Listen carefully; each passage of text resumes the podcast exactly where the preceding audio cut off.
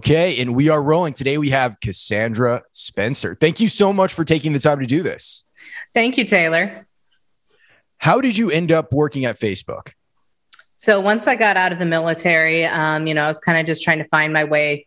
There's kind of a series of unfortunate events, and I, I found myself in Austin, Texas.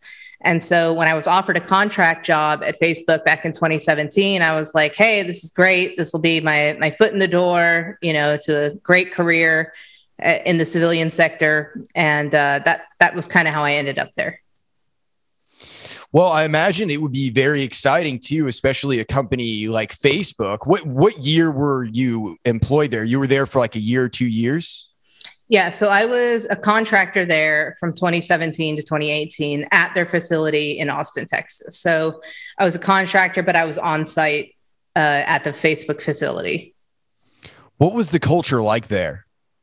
Uh, the culture, you know, was very liberal and progressive, but that that part I expected as much, you know, um, maybe not to the extent that it was, but I had grown up kind of amongst the left. So as a child, I grew up in Hawaii. And then uh, when I started college, I went to N Y U. And so I had kind of spent my whole, most of my life um, around progressive people.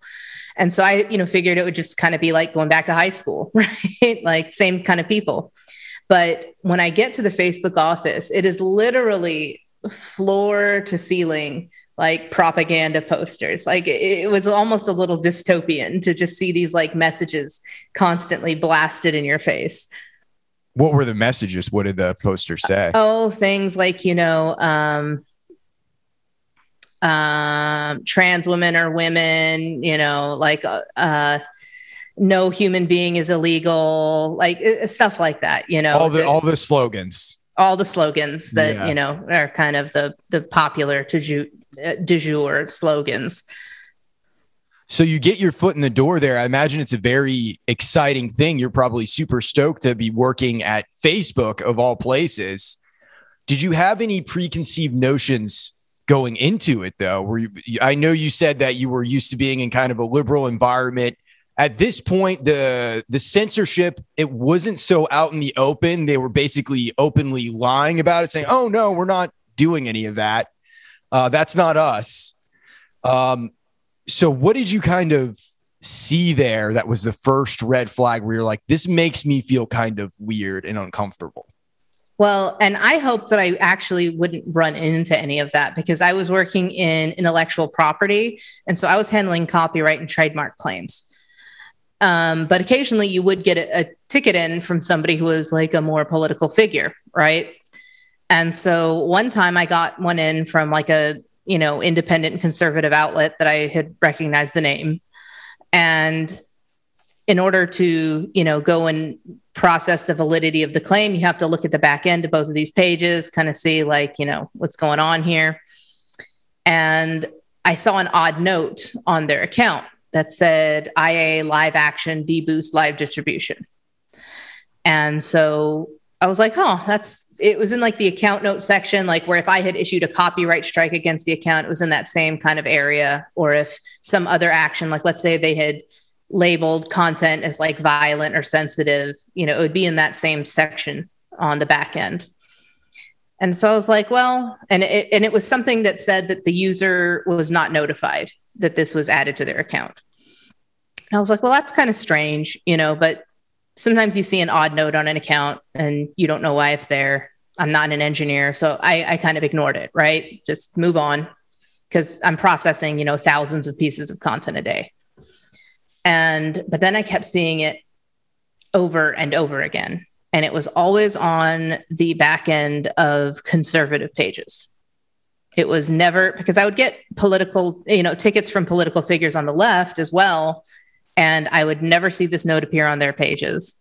And the people who I would see this note on weren't like fringy people. Um, like I saw it, for instance, on Steven Crowder's page and the Daily Caller's page, you know, not, no one that anyone would find particularly like, oh, it, like we're not talking about like the Daily Stormer or something weird. Yeah. Right.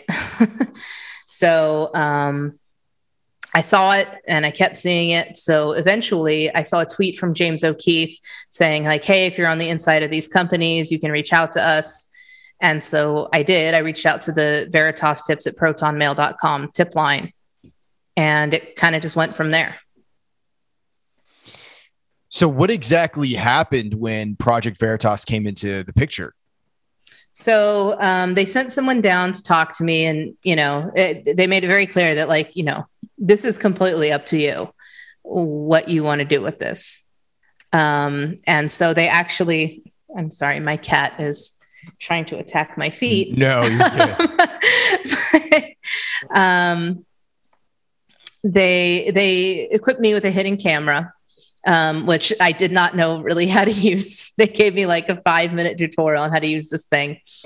And, you know, they're like, hey, just if you see stuff and you, you think it's something that might be newsworthy, um, by all means, just, you know, uh, send it on over to us.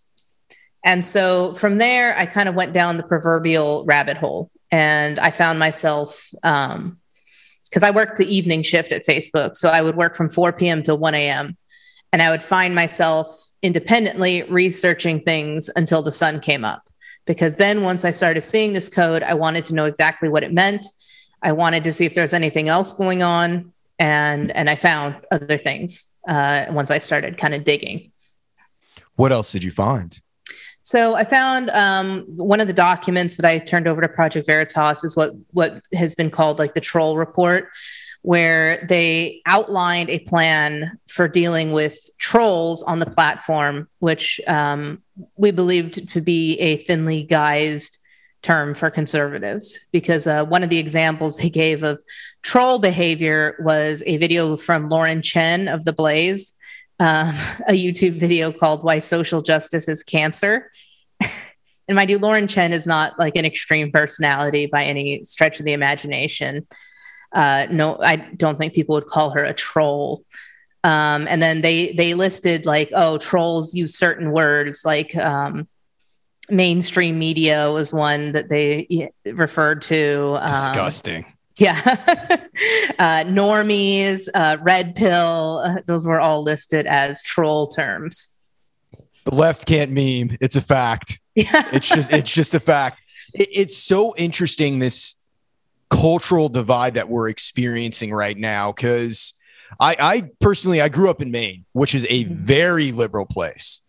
So when I was like seventeen or so, uh, that was when Barack Obama was running, and I was all for him. I'm like, yeah, let's have Barack Obama be president.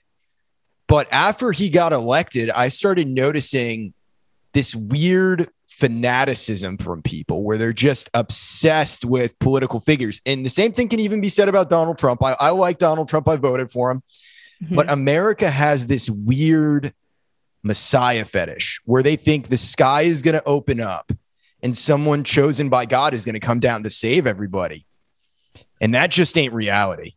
Oh yeah. And I, I think a lot of that is when, because people have kind of replaced religion with politics. Like, I'm not myself a religious person, but it's interesting to see how people have really just replaced it with one, somehow thinking that it's more enlightened to look at these political figures oh, yeah. as messiahs than, you know, Jesus or Muhammad or, you know, whoever you want to look to.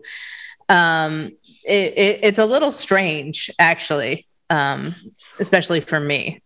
Well, we do the same thing with celebrities as well. Mm-hmm. They're these new uh, idols for our culture, because yep. if you really think about it, throughout human history, we didn't really have that. What we had were these religious figures throughout all of time, and that's who we were supposed to look to, and they were all infallible. But now we're dealing with these tangible, breathing, living human beings, and you find out six months, a year, two years later, some shit they did when they were twenty-five, that's human.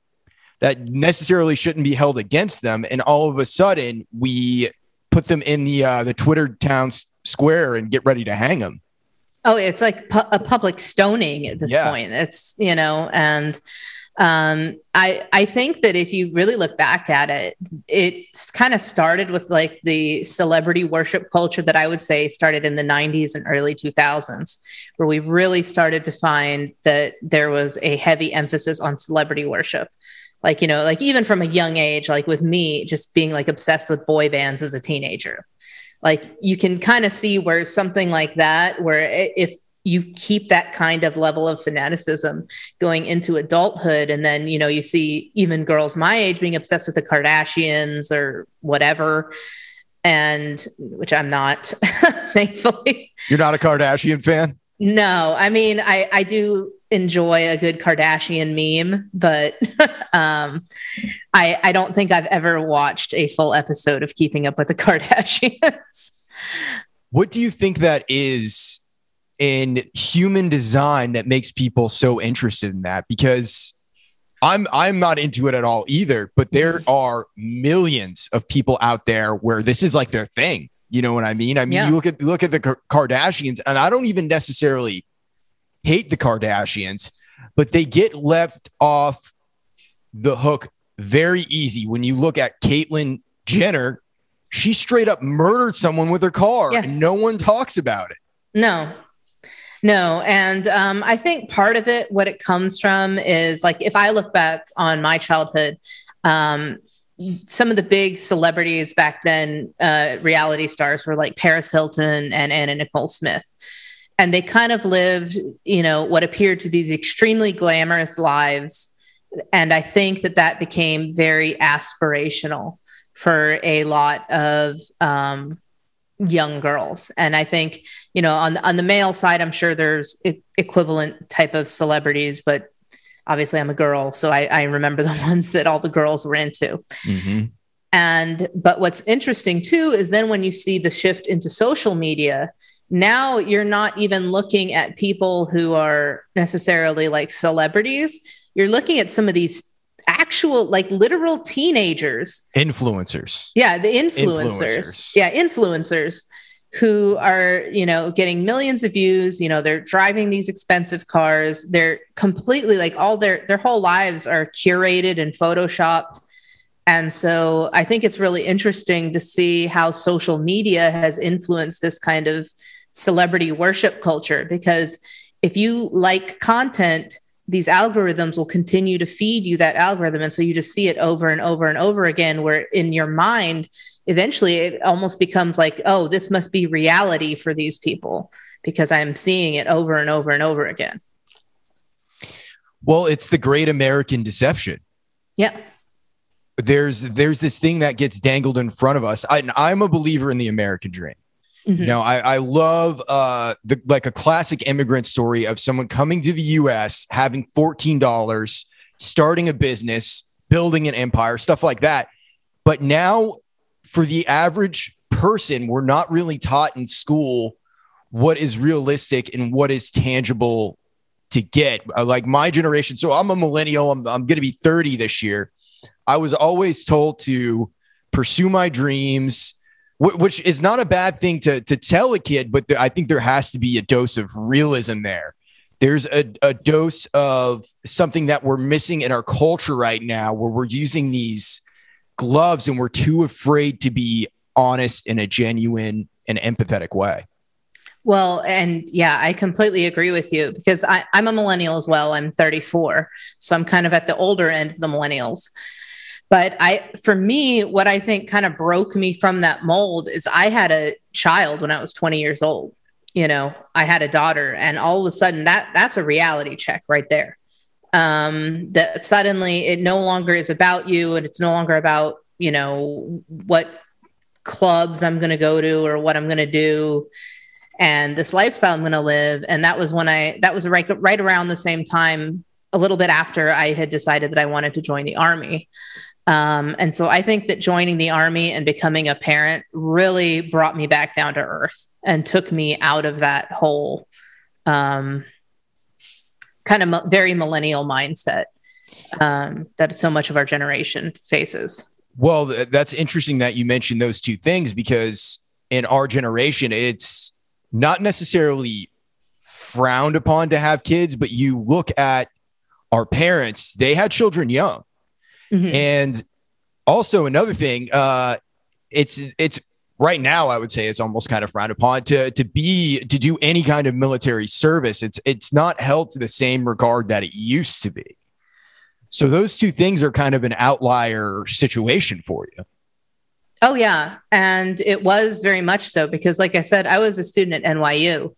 What changed my mind and why I decided to join the military is all of a sudden one day, you know, I had met somebody who was getting ready to deploy to Iraq. And up until that point, I had never known anybody who was going to go to war, you know, because I, I lived in a, you know, N Y U is a pretty wealthy school. So I, I lived in a bit of an insulated bubble from that. And after getting to know him and he was getting ready to go, one day I was sitting with some friends at like, you know, the dorm cafeteria, and they were, you know, people were arguing about whether we should be in Iraq or not.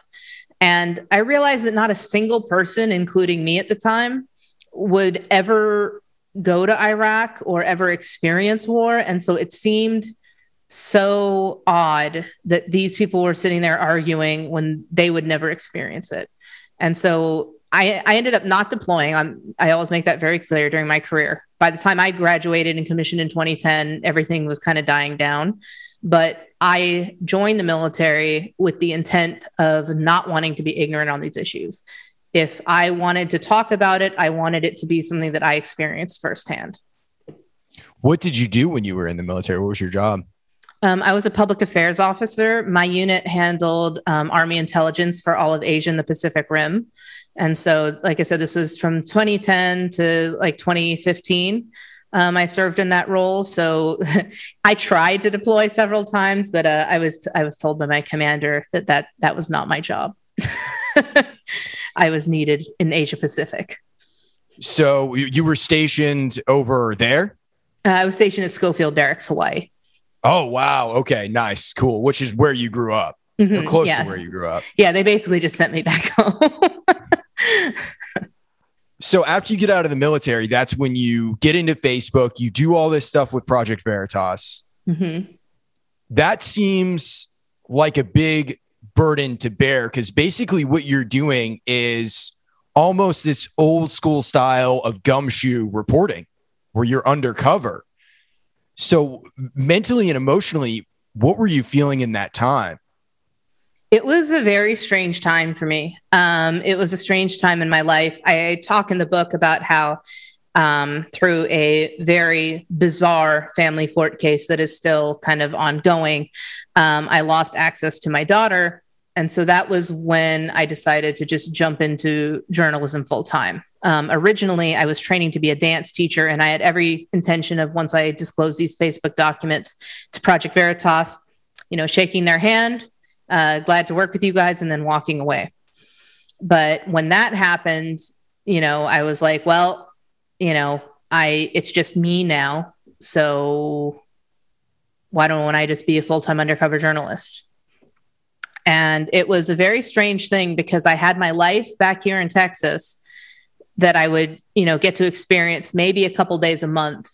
And then I would be on the road living at least one other life, sometimes multiple other lives, you know, under different names, different aliases. And um, it, it was very strange, you know. Um, I continued to compete on the country western dance circuit.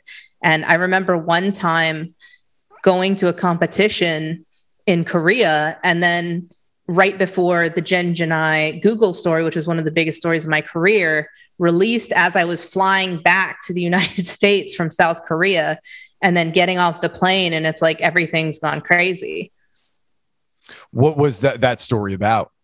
So the Jen Gennai Google story, um, a lot of people are familiar with the clip where there was a Google executive who talked about how um, they, Google was training its algorithms where if they had gone back and changed their algorithms, would the outcome of twenty sixteen be different?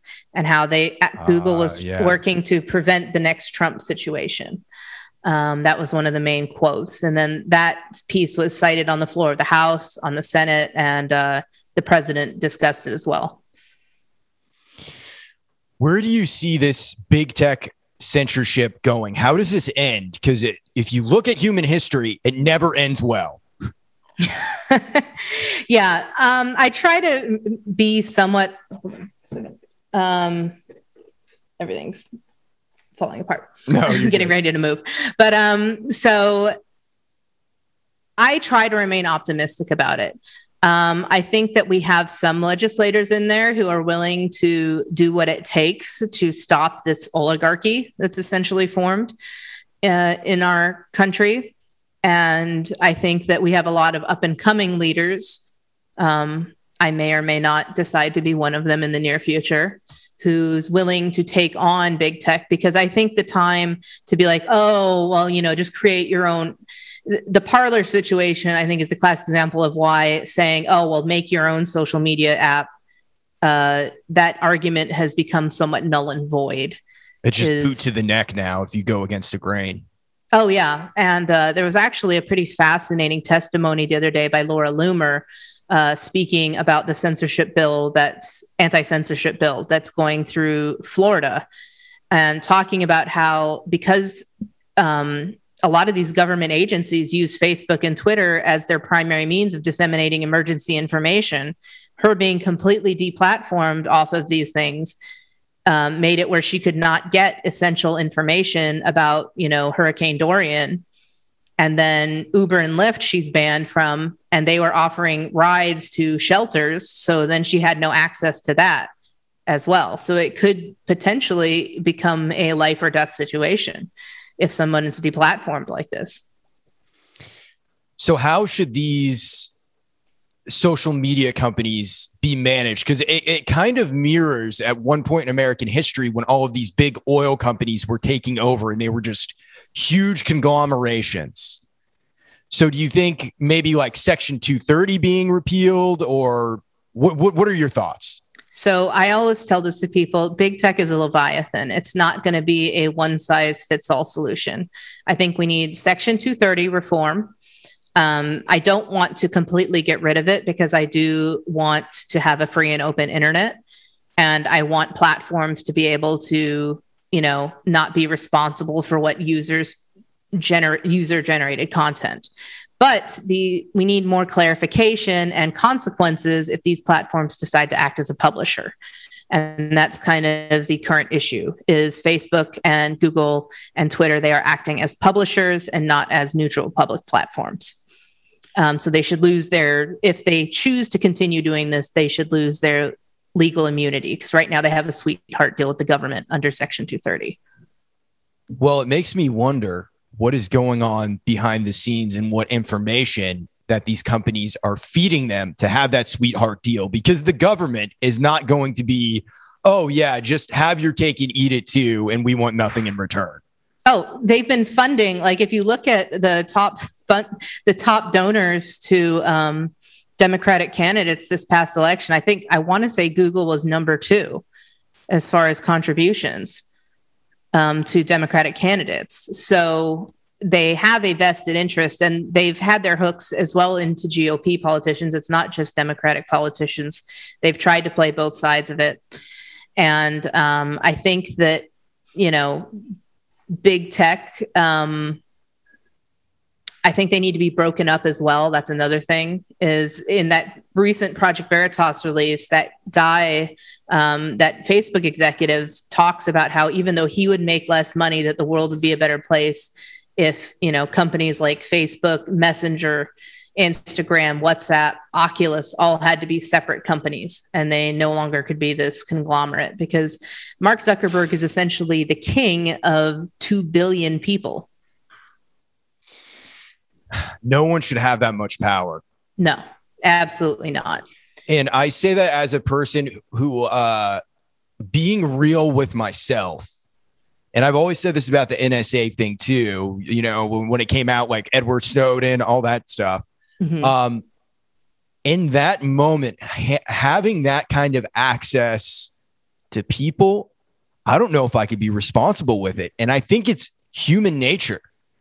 I think it's human nature that any one of us could be easily corrupted. And it doesn't make someone bad or wrong for having that in them, but it's that impulse to go and do it anyways, even though and, you, and not have any morals about it. You know what I mean? Yeah. Mark, Mark Zuckerberg, he strikes me as kind of like a moralless person. Mm-hmm. Looking back at that movie, The Social Network, did you ever see that? Yes. I think there's something really weird I feel about that too, that movie being made. It didn't necessarily paint him in a good light, Mm-mm. But you look at it and how soon it came out compared to his story and kind of where it was. Because when did that movie come out? Like twenty ten, twenty eleven, something like yeah. that.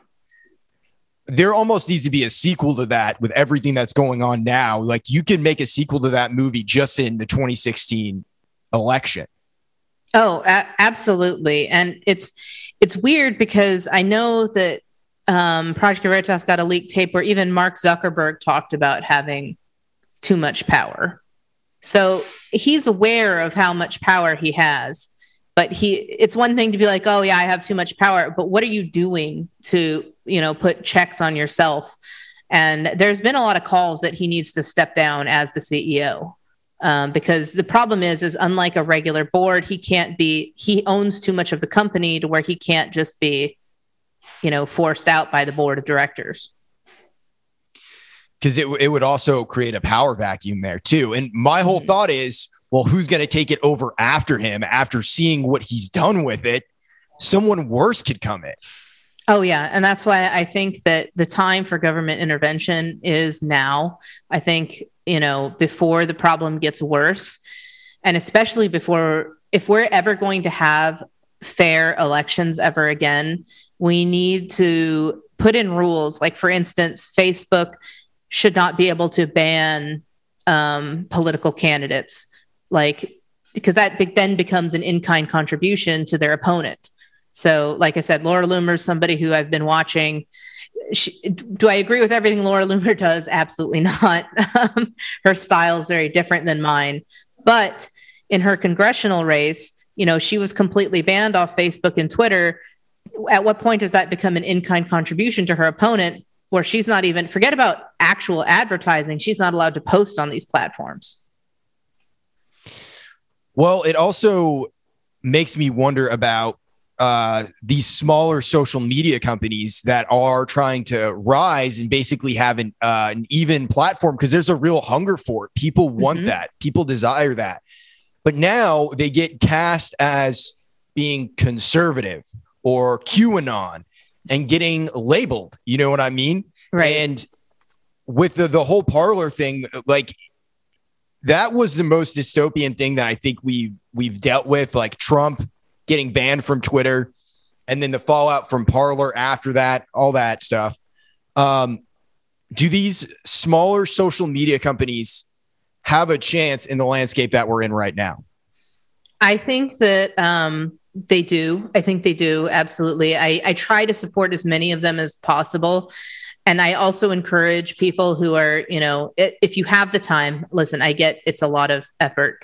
Um, to not be bullied off of the big main ones as well, because I think it's very important that those of us who have a differing opinion don't isolate ourselves from the conversation and end up in an echo chamber. Yes, because as soon as all of that happened, the first thing I thought was, okay, this is horrible, but not for the reasons that people necessarily think. Like it's, it was horrible in the short term, but in the long term, all it's doing is radicalizing people, radicalizing all these crazy QAnoners. You know what I mean? That are, mm-hmm. that are ready to storm the Capitol, that are ready to incite riots. I don't know what we can do, because a lot of the people, I'm, I'm friends with people across all political spectrums. I have friends who voted for Joe Biden. I have friends who voted for Donald Trump. I have friends who voted for Kanye West. And I love them all.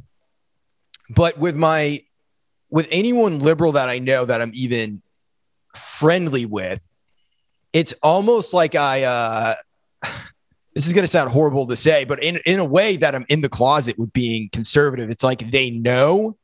And I wouldn't even call myself a conservative, but right. It's like they they know that, but they don't want to talk about it. It's it always feels like the elephant in the room.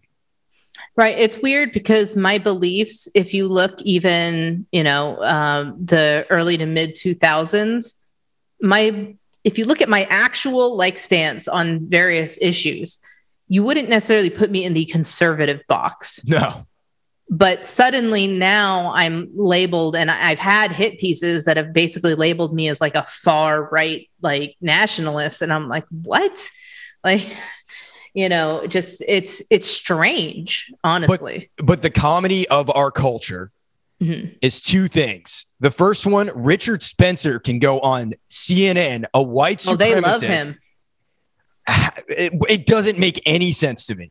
You know what I mean? It's it's shit like that that drives me wild, because it's like, okay, they are talking so much crap about white supremacists and all these people, which, hey, you know what? I get it. They're white supremacists. Yeah. They're scum. Like, whatever their their wiring in their brain is crisscrossed. Mm-hmm. But they get a free pass if because he was like, Joe Biden needs to be president. Donald Trump is horrible for the country. Well, and, you know, the thing is, is I can it it baffles me how much airtime the mainstream media has given people like Richard Spencer, uh, giving attention to people like David Duke. It's like, I'm sorry, I don't want to hear from these people. They don't represent any like significant block of the Republican Party or people on the right. They they represent, I would guess, dozens of people out of a country of three hundred fifty million. Well, okay. Here is the cynical conspiracy theorist in mm-hmm. maybe they are using those people to where they can classify everybody that has similar beliefs, whatever, as right wing, as white supremacist, as religious nut job, gun nut, whatever the, the catchphrase is that they're using that week. But the even more cynical side of me says it's unintentional or unintentional, and they don't they don't get the irony of the situation. No, um, th- they know what they're doing. Um, there's even been whistleblowers within C N N. Uh, Carrie Porch was one where they talk about how some of these people who are veterans of C N N, and they remember when it used to be more like, there's always going to be some, you know, level of bias, but they talk about how they don't report news anymore. It's just this like bizarre political theater now. Um, and so I, I think it's very intentional that they put those types of people over there. Like no honest, per- no intellectually honest person thinks that Richard Spencer has this like mass following. Like I think if Richard Spencer were to hold a rally, you would not see maybe even a fraction of what you would see at like a Donald Trump event. Right. No. Yeah. These people are like, I wouldn't give someone like Richard Spencer or David Duke the time of day, because it's like, listen, I know what your beliefs are. I, I think you're a jerk. Um, you know, but at the same time, it's, I don't mind having those types of people on social media, because my ideas are not so fragile to where like I can argue with those people, because that's the great thing about social media is everybody gets a voice. So I would rather combat bad speech with more speech. You know, if somebody is, has a, you know, you know, you mentioned QAnon, something like that.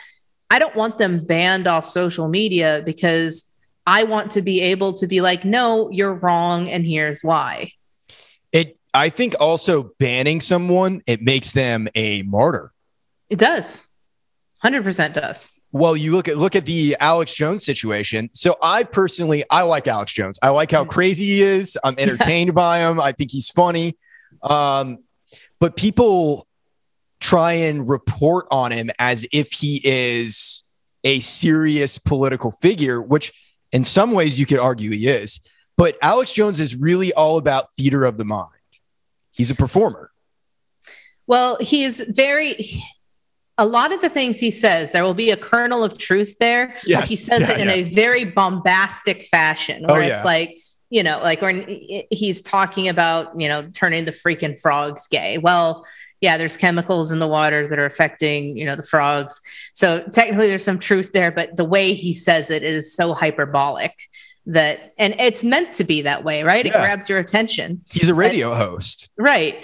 And I don't know if you've seen the clip of him going off at the QAnon people, but it is literally one of my favorite clips on the internet.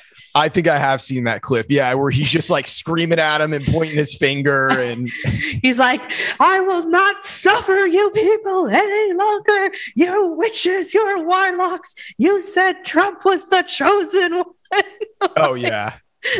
He has a personal, he has a personal vendetta, I think, against QAnon too, because he gets lumped in with them, and he has been vocal this whole time about hating QAnon. He thinks it's a bunch of garbage. It's a bunch of B S, all of that.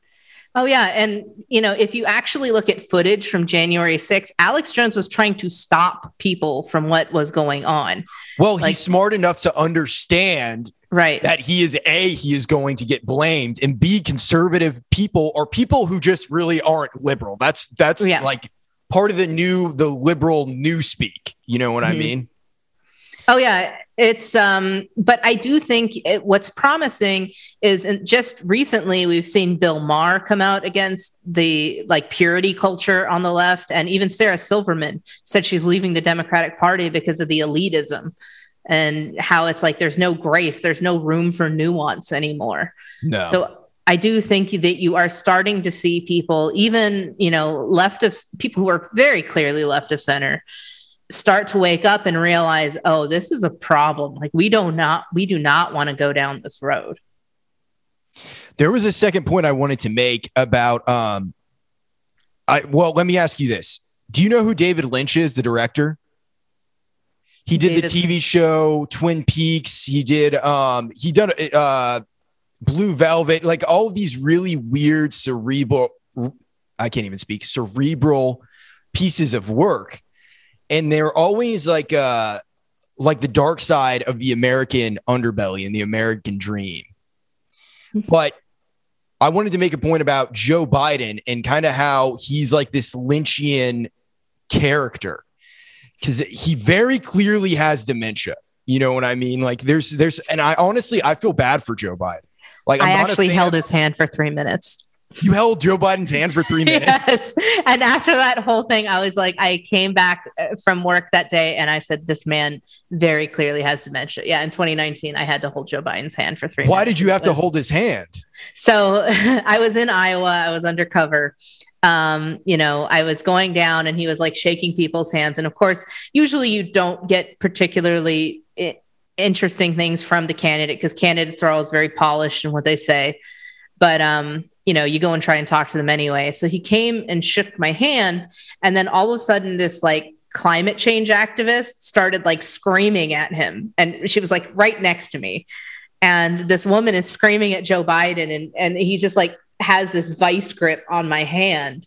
And I'm trying to get like my hand back. Like I'm trying to kind of like pull it back. And he will not let go of my hand.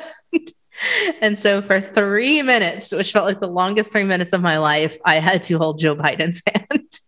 That is very weird. Yeah. Yeah. Yeah. I didn't get the hair sniff or anything like that, but uh, I I have had to hold Joe Biden's hand. Hey, you can put it on the checklist then. Yeah. I mean, you got to talk to the guy who was interviewed by Cardi B. He was interviewed by Cardi B. Yeah. Did was you, he interviewed you, by Cardi did you see B? That? No. He was straight up interviewed by Cardi B. Oh my God. You should watch it. It is so freaking bizarre. Like this is, I think this is the shit that I like. Look, I don't like a lot of the things that are going on, but in a weird way, I'm really obsessed with it and I really enjoy it yeah. because we're living in like the, the, the facade of America has dropped. And I think this is a great country. I love America. There's so much about it that I think is great, but for so long we had this false sense of, I don't know what, it, what exactly it was. We just had a false sense of something like this, this American elitism mixed with the Puritanism, all that stuff. But now I feel like Donald Trump, and this is the reason that I like Donald Trump. All of that went away. And suddenly we got to look at what we really are, both bad and good. And there was no looking away. He was a four-year-long acid trip, and not everybody can handle the acid trip. Well, and what I think is, you know, politics have always been downstream from culture. That was something that Andrew Breitbart had said. But I think with Donald R I P Trump, yeah, and I think with Donald Trump is where we finally saw, and I, we saw it a little bit with Barack Obama, but Donald Trump being a reality star and a media figure really just made the worlds of celebrity and politics collide in a way that we had never seen before. And that's why you see bizarre things like Cardi B interviewing Joe Biden. Like, it, it's breaking people's brains. I, things mm-hmm. have calmed down since Joe Biden got elected, mm-hmm. but the weirdness is still there. It is always around. It's like I see little blips. They're like glitches in the Matrix now. I personally love it. I mean, I I stopped really uh, trying to keep up with the news because I was just mainlining it for a long time. And I was fascinated like by the character that Donald, Tr- Donald Trump is, because he's almost like a romantic hero. He's very flawed mm-hmm. in, in, in a literary sense. Yes. But I was always fascinated by him. I think back in twenty sixteen when he first, or twenty fifteen when he first started rising, I thought he was funny, but I'm like, he'll never be president. And then when he got elected, I was like, that's weird. Um, But it wasn't really until I started seeing like some of his policies and the fact that he's like, we're going to knock it off with the war. We're going to bring everybody home. That I was like, okay, I can get behind something like that. I can get behind taxes being lower, gas prices being lower. And then now, now we have Joe Biden again, which is like bomb everyone. And by the way, all the, all the fracking and the oil that we're doing here in the U S that, that was making gas prices low, we're going to get rid of that immediately. Oh yeah. It's, Well, and it, it, which becomes like a tax on the middle class. And during one of the worst economic periods in our world history, where raising the price of gas, like an essential thing that people need to just be able to, you know, it's, it's really, really, really, really bad timing to have to deal with like a Joe Biden presidency um, coming out of COVID, I think. Well, yeah, not only that, it people have this nostalgia, especially now that we had Donald Trump, for Barack Obama's America, which Barack Obama's America, like those were my teen years and early adulthood. I don't remember them being all that particularly great. No, I remember during the military cutbacks um, having discussions about whether we could afford toner for the printer. So I don't particularly look back on the Obama years fondly, because it was, that was when I commissioned, was in twenty ten. So right during the middle. And that was a big reason why I never deployed, is because, you know, everything was changing. There were cutbacks and there wasn't as much opportunity in the military as there had been under the Bush administration. I don't necessarily agree with everything the Bush administration did either. You know, I've had to have a lot of kind of come to Jesus moments about, you know, the war in Iraq, and my thoughts on it have changed. Um, and even my thoughts on someone like Ed Snowden, who I was actually working at Schofield. Uh, we had a unit at the Kunia Tunnel that worked with the N S A when that all happened. So I was like quite literally there when all this stuff was going on. Mm-hmm. And for many, many years, I held a very negative opinion of Edward Snowden, but I actually wrote a Medium piece about how like I was wrong, you know, especially uh, James O'Keefe was actually the one who brought up, he's like, well, don't you think, considering that you're now a whistleblower, that that's a, it's a little hypocritical?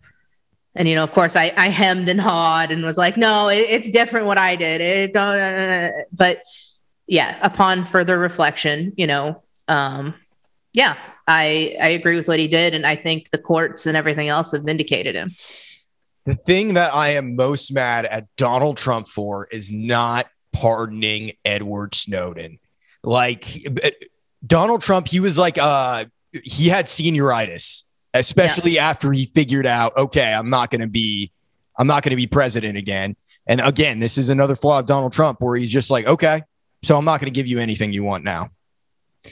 And I thought it would have been, there would have been no greater troll to the current climate and the current culture than pardoning Edward Snowden and pardoning Julian Assange. My three that I wanted to see, two were for political reasons and, you know, important, very important pardons as far as what they've done. Those were Julian Assange and Edward Snowden. And then the last one I wanted to see, just as a cultural F U, was I wanted to see a Joe Exotic pardon. Oh, I'm not yeah. going to lie. I was like, that would be a delightful F U to the culture to be like, Tiger King You provided so much joy to people when everyone was locked in their houses. You can walk free. Yeah. Can you imagine the, the three of them being at the White House with Donald Trump at the same time? That oh is, that is the reality that we're living in now. Like, right. I am one hundred percent convinced that is the reality that we're, we're living in now. It, it feels like we've shifted timelines again to where we've gone back to basically the sleepy Obama years.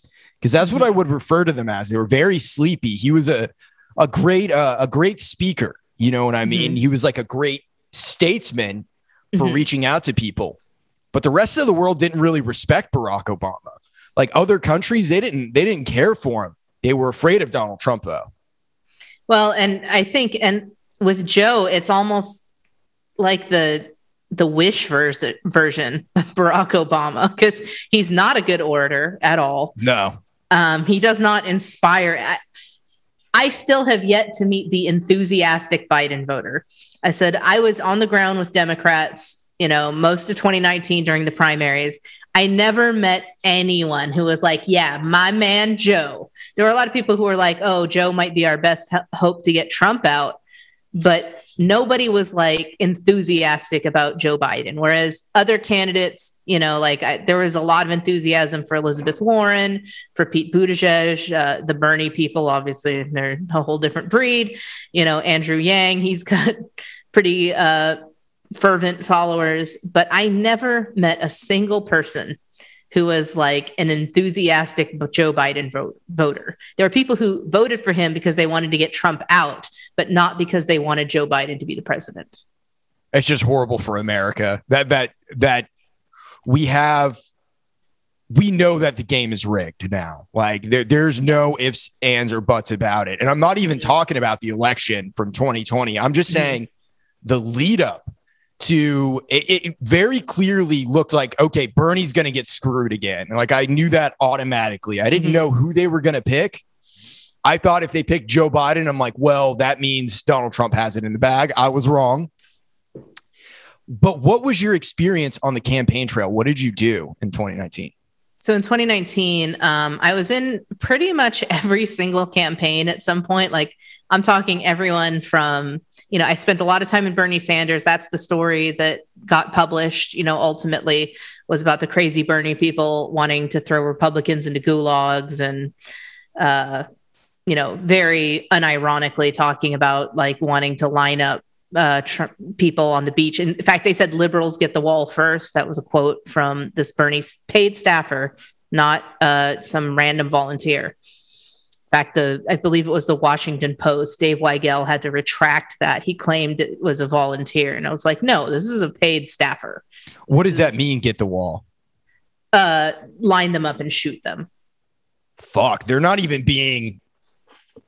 I mean, that there's... there's, geez, uh, that's scary to think about. Oh, yeah. We're getting to that point. He was the one, he was probably the person who that I dealt with, you know, sometimes being an undercover journalist can be dangerous. He was the person who I remember going to the office and being like, I'm worried this guy, if he finds out who I am, is going to show up at my house with a gun, you know? Um, really? Which is yeah, not, I mean, not the public impression that Bernie Sanders gives. No, not at all. And he even talked about how there's a lot of me's in the Bernie campaign. And there was something about that campaign that was different. Like I said, I spent time in every campaign, you know, uh, like I had a ten minute conversation with Pete Buttigieg and, you know, nothing of newsworthy significance came out of that conversation. I, I thought he was a nice guy. You know, um, I've talked to Tulsi Gabbard. I've talked to. Love Tulsi. Yeah. Yeah. She's what's funny is uh, luckily she wouldn't recognize me, but I used to work with her back her office back when she was on the city council back in Hawaii. I worked uh, because I was an Army Reserve officer, but I would be on and off orders. And um, I worked with her office when she was on city council. But um, I, I was even in for a while. I was even in the Marianne Williamson campaign, like crazy Auntie Marianne. You also so. were working with uh, Beto O'Rourke as well, too, right? Yeah, in his Senate campaign. So Beto O'Rourke, uh, not a big fan of mine. Um, I was in his Senate campaign in twenty eighteen, where his staffers took it upon themselves to use campaign funds to buy supplies for people who are coming here illegally. Like, I was literally with them pushing the cart at the grocery store, and they're like loading up this cart. They're talking about how they're going to cover this up on like the campaign finance reports. And, you know, they thought my name was Jennifer. They're like, you know, Jennifer, if it, it would be really bad if the wrong person found out about this, we could get in really big trouble. And you were the wrong person. I was. And that was the one moment where I was like, that was my first assignment undercover. And I had to cover my mouth because I was like trying not to smile, because when she said that, I was like, well, I know that one's going to end up in the piece. So what is it in you that drives you to to do this crazy stuff? Were you, are you like a thrill seeker, an adrenaline junkie? I describe it in the book as I've always had a justice complex. I've always been something where if I see something going on that's wrong, I just feel the need to open my big mouth about it.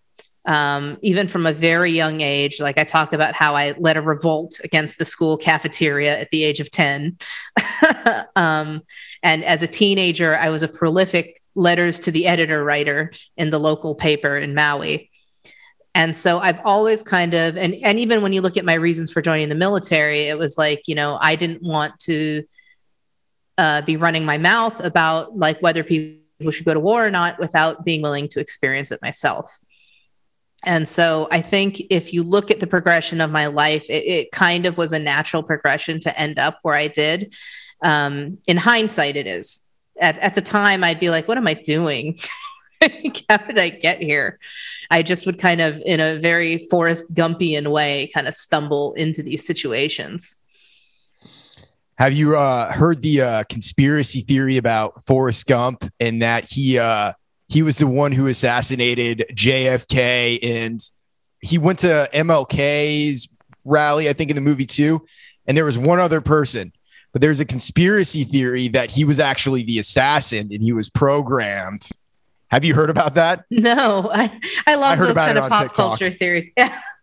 I'm on TikTok. Yeah. So I'm actually a, uh, surprisingly, that was a social media platform that I, I blew up the most on. Uh, So I was like, go figure.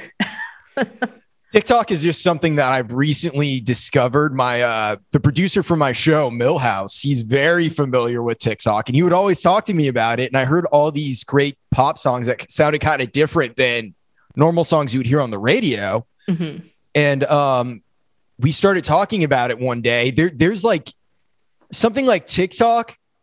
People see it as the destruction of our society. I actually think it's a really positive thing. It is, I think, the the biggest social media platform that gives people the most equal voices. Right now, uh, it's the platform that I've experienced the least amount of censorship on, as far as aside from the alt tech, you know, kind of up and coming dedicated free speech platforms. I've had way more censorship on Facebook, Instagram. Oh, well, obviously they hate me. I'm literally banned from Facebook premises. That's that's a true story. That's in the book as well. Um, and then Twitter. Uh, so, you know, I, I'm on TikTok, and I kind of just stumbled on there. And then, you know, I had, that was one thing that helped drive the sales of my book, um, was a viral TikTok I made where I just said, hey, I was a whistleblower at Facebook, and then I was an undercover journalist. So for the book, was this something you self-published, or do you have a publisher? So I went with like a hybrid publisher. Um, so I have a publishing company that I worked with. They handled everything like that. But um, because I was paying them, I maintained complete control of my intellectual property, which was very important to me. Yes. And, um, you know, obviously then I have a bigger portion of the royalties. Um, I, in fact, I, I get the royalties aside from the publishing costs. So Um, I actually encourage people to go that route, because traditional publishers are even like censoring books. Like if you see what happened with Josh Hawley's book, yep, where it got pulled, I, when that happened, I told my publisher, I was like, I am so glad that I went this route and that I did not go with one of the, you know, big free publishing houses, because I don't need the, oh, like, oh, I was published by Simon and Schuster. Like, I don't care. Well, it's uh, so I'm a musician and like a creative type and all of that. Mm-hmm. And it seems that sometimes these, whatever the, the shadow figures are in the entertainment industry, they almost get you under the thumb and then never release you from that. You don't have any freedom to, to create or voice your opinion. And there's a lot of people out there who are afraid to speak up. Why do you think it is that people are so hesitant to speak right now? I don't know what it is. I think it's a lot of it is the cancel culture. And I think if you're beholden to some of these bigger companies, bigger labels, that um, you do run a risk of losing your livelihood. But that's what's so great about, and it's interesting, you talked about TikTok and you talked about the music industry. Um, recently, I talked to the Marine rapper and Topher. I don't know if you're familiar with either one of them. Uh, so there are these two rappers. They released a song called The Patriot. Very, you know, uh, pro-America song, clean lyrics. They were censored Um, for a time off of Spotify, iTunes, and everything else after January sixth. And they they fought it. They won. They're back on. But now their song was like number one in the uh, digital download charts on Billboard.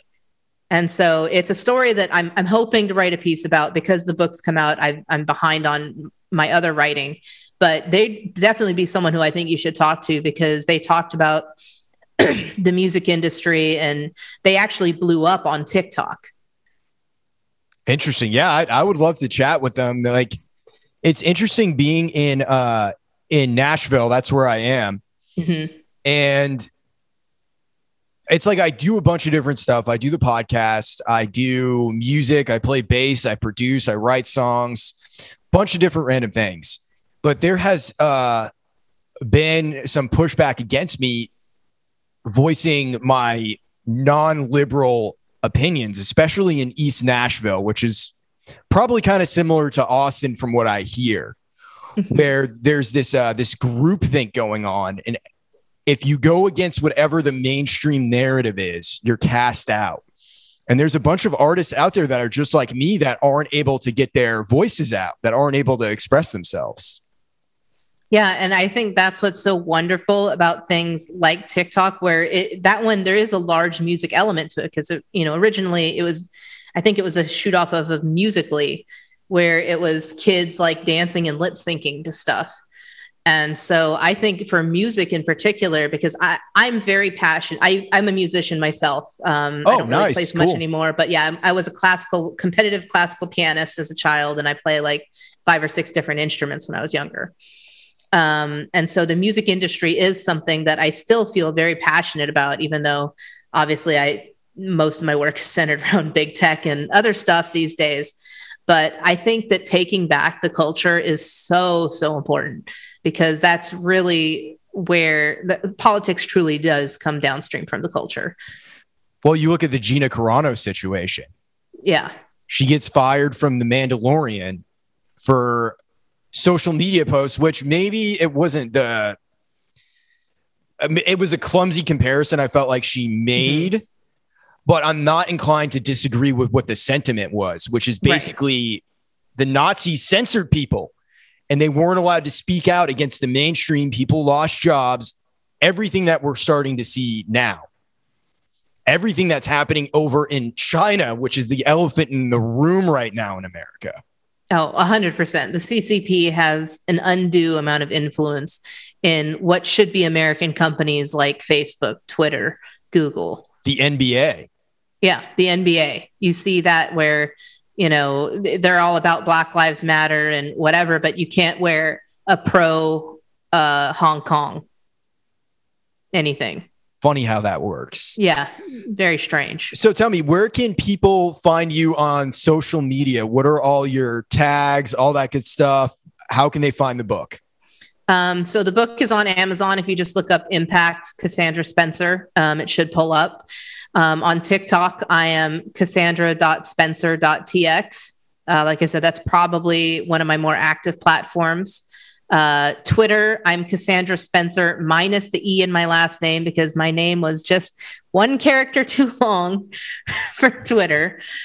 And uh, I, basically, if you look up my name, I'm on pretty much every social platform from Parler to Gab to um, there's another one I'm looking at called, uh, I believe, uh, polit chatter um, that deals mainly with politics. But yeah, you you'll find me everywhere if you want to look, and I'm very easy to get a hold of. Awesome. Well, thank you so much for coming on today. Oh, no. Thank you for having me. Of course.